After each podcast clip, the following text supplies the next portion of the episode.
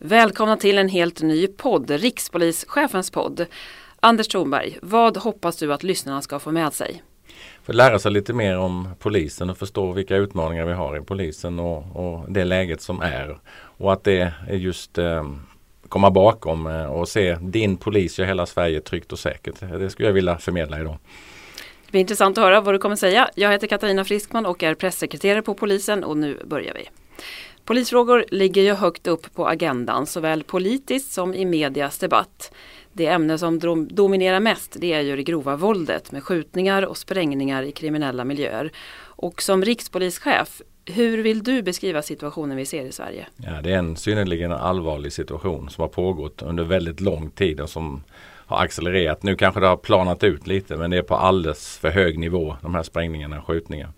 Det handlar ju om att det finns allt fler, eh, allt för många individer som är beredda att ta till helt hänsynslöst våld för att nå sina kriminella syften. Sälja narkotika, kamper mellan de olika eh, gängen och det har också drabbat eh, utomstående i allt större eh, utsträckning. Är du orolig? Jag är inte orolig. Eh, vi jobbar på hårt i polisen. Det har blivit, kommit upp på agendan den här frågan också. Så hela samhället börjar engagera sig i det. Eh, som du inledde, politikerna är också väldigt engagerade. Vi får mer resurser i polisen. Men det här kommer ta tid. Vi måste ha tålamod. Och polisen ska bekämpa brotten. Men övriga delar av samhället måste stoppa eh, nyrekryteringen till de här kriminella gängen. Och vad skulle du säga är de bakomliggande främsta faktorerna till det vi ser nu? Nej, det är, det är att dels att eh, narkotikan som flödar eh, som eh, allt fler människor använder som gör, där göder man de kriminella rätt ner i fickan. Det är eh, människor som eh, har, stått, har ett utanförskap som inte har kommit in i samhället eh, och som inte ser några chanser, som inte har lyckats i skolan, som inte har fått möta konsekvenser tidigt. Och sen möjligheten att man ser upp till de här individerna eh, som eh, tjänar väldigt mycket pengar på det här. Som har väldigt många attribut, fina bilar, eh, guld eh, och så vidare. Man vill bli som dem och man struntar fullständigt och, och tror kanske inte att man ska bli äldre än 20-30 år också. Man vill ha ett snabbt eh, framgångsrikt liv och se de här eh, som förebilder. Så det är väldigt allvarligt.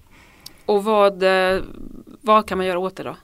Det, är ju, det är ju att polisen måste bli ännu starkare lokalt. Vi måste jobba ännu eh, hårdare och eh, i de här särskilt utsatta områdena så har vi också tillfört eh, särskilda resurser. Men vi måste också se till att jobba ännu mer med lägesbild ihop med kommuner, att socialsekreterare kommer in och politikerna och samhället måste se till att skolor, socialtjänst och andra får resurser så de kan sätta gränser och de kan hjälpa de här unga pojkarna som det företrädesvis är att, eh, att förstå att man ska gå den smala vägen i livet och att man kan lyckas där också. Det pratas ju också ibland att eh, integration har kommit upp mer och mer eh, som en faktor som skulle ligga bakom det här. Vad säger du om det? Ja, det, kan, det ligger ju i, i sakens natur att, att det kan vara det också. Eh, men det handlar framförallt om enskilda individer som inte vill eh, inordna sig i samhället och som, och som ser eh, en kriminell bana som det viktigaste. Och där är integrationen viktig också, att man lyckas i skolan, att man läser språk, att man kommer in i i, i livet och eh, vi har haft många som har kommit till vårt land och det gäller också att vi har resurser för att hjälpa dem att komma in rätt i samhället.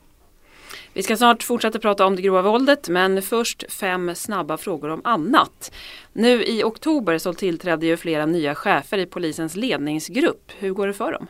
Det går bra. Eh, det är väldigt viktigt. Vi är en stor organisation och vi är Sveriges största myndighet och vi har en medveten chefs rekrytering och chefspolicy. Att man ibland växlar tjänst, att man går upp och ner i chefskarriären, att man byter arbetsuppgifter. Och så är det ju i, i de flesta myndigheterna. Men eh, hela tiden så måste vi ha det bästa laget och det, bygga ett team för framtiden. Nu siktar vi mot 2024. Och jag har då sen jag har kommit hit eh, gjort en del nyrekryteringar och byggt upp det teamet som jag tänker jobba med fram till 2024.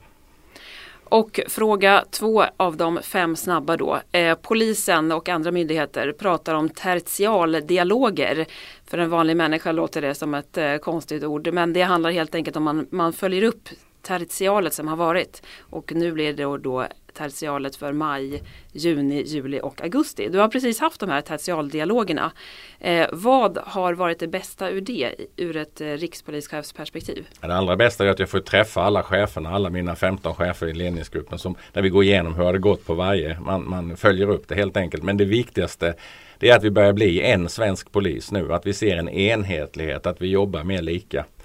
Sen har ju coronan och sommaren och farhågorna inför sommaren också präglat det här tertialdialogen. Då, så. Och eh, det har ju varit eh, allvarliga skjutningar och sprängningar men vi var också beredda på att det skulle kunna bli mer social oro och så vidare. Eh, men jag tycker att ändå att vi har ett, ett hyggligt resultat så här långt. Fråga tre. Vad är din största utmaning just nu?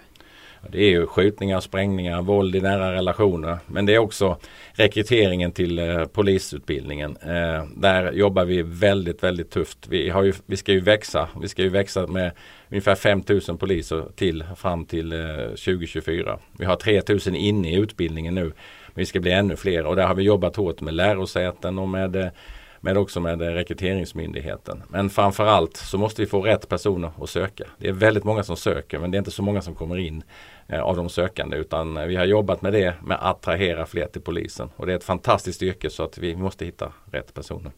Fråga fyra. Hur påverkas du och myndigheten då av coronapandemin? Du var inne lite grann på det här nyss. Ja, vi har ju haft som vi kallar för särskild händelse i polisen. Det innebär att vi har organiserat oss i en, i en särskild ordning för att kunna möta det här. Det är klart att vi har påverkats. Vi har eh, också eh, 33 000 medarbetare som jag nämnde. Och vi kan ju också drabbas av det här. Vi har klarat oss hyggligt. Vi följer Folkhälsomyndighetens regler i, i huvudsak. Men en polismyndighet kan ju inte heller jobba hemifrån alla. Så att vi har eh, haft en del tillbud. Vi har haft eh, ute på fältet många eh, som grips. Möt, som våra, mina medarbetare, våra medarbetare möter. De eh, möts ibland med personer som säger att jag har corona, ta mig inte och så vidare. Men vi har ju aldrig backat utan vi har hanterat det. Vi har fått sanera fordon och, och bilar, använt skyddsutrustning. Men det är en stor utmaning och det låter ju som att det här kommer fortsätta ett tag till. Och sista frågan polisfrågor ligger ju högt upp i den politiska debatten. Vad tycker du om själva debatten som förs politiskt? Jag, jag, tycker att det är bra att våra frågor, jag brukar säga att Polismyndigheten är i, i stormens öga och det skrivs ju väldigt, det var någon som sa att det är 188 000 artiklar om året om, om polisen. Men att det är uppe på agendan är bra. Men egentligen tycker jag att många politiker säger samma saker. Eh, det är lite på marginalen som man har olika förslag från olika politiska partier. Men jag känner att majoriteten står bakom tillväxten. Majoriteten vill att svensk polis ska lyckas och sen är det lite olika eh, förslag på lösning. Så en viktig myndighet så pratar man om den och man pratar om polisen. Alltså är vi en viktig myndighet. Då så, för att återgå till eh, det grova våldet då. Polisen har ju flera gånger förklarat att man numera jobbar mer underrättelsebaserat än tidigare. Det här låter ju lite mystiskt. Skulle du kunna förklara vad det här egentligen innebär? Det innebär att vi måste förstå vilka som är de mest drivande kriminella som finns i Sverige. Och det gör vi på nationell nivå tillsammans med en rad andra myndigheter. Vi gör det på en regional nivå i de sju eh, polisregionerna för att förstå vilka som är de viktigaste, som vi säger brottsaktiva, det vill säga de som begår flest brott. Kan man slå ut dem eller gripa dem eller på annat sätt eh, än eh, lagföra med andra myndigheter så kan vi ta åtgärder så, så får man ju ner eh, brottsligheten. Och då om man går till ett litet lokalpolisområde, för eh, en av våra viktigaste eh, uppgifter är att vi ska ha en stark lokal närvaro. Det är idén med hela omorganiseringen. Det innebär att vi ska ha eh, poliser så lokalt som möjligt som kan känna den lokala lägesbilden. Och då har vi inrättat speciella funktioner som ger alla poliser och polisanställda i ett lokalpolisområde mer information eh, bakomliggande. Man använder alla källor vi har så att man vet att man inriktar sig på rätt personer. På det sättet så får man ner brottsligheten i det eh, aktuella området. Då. Så man kan beskriva det som att polisen nu även på en väldigt lokal nivå kartlägger de aktörer man misstänker begår kriminalitet? Ja. Och jag, var, eh, jag reser ju varje onsdag ute i verkligheten. Men jag, jag var nyligen i, eh, i Hallsberg, ett lokalpolisområde. Och där var jag, fick jag vara med när områdespoliserna blev eh, informerade i detalj om hur de kriminella nätverken ser ut. Då hade man gjort en, samlat all information och där bestämde man vilka man skulle satsa på. På olika eh, sätt, eh, slå ut på olika sätt. Det är väldigt viktigt även runt om i Sverige. Vi ser ju den här gäng kriminaliteten och våldet framförallt i storstäderna. Men det finns eh, tendenser till det här i hela vårt land så vi måste hålla i lokalt på varje ställe och då är underrättelsedelen, det vill säga att vi vet vilka som är mest brottsaktiva, vilka som begår mest brott. Det är viktigt och när vi vet det så ska vi i första hand ge oss på de individerna så vi slår ut dem. Då blir det lugnt och tryggt i de här områdena och det är det vi vill uppnå. Så det här är en riktig satsning från polisens sida? Det är en satsning från polisen på underrättelseverksamhet. Det ska hänga ihop nationellt, regionalt men det är ju lokala där vi gör det viktigaste arbetet. Det ena handlar om narkotikaförsäljningar, även där gängupprörelse, utpressningar och, och rån och allt möjligt som man kan finansiera sin brottslighet med.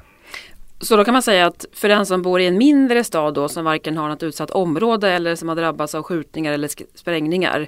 Så egentligen så jobbar polisen på samma sätt där som i de här andra områdena. Ja, och framförallt för att se till att det inte blir lika allvarligt på de andra ställena. Men man möter ju också den lokala lägesbilden och den kan ju vara olika.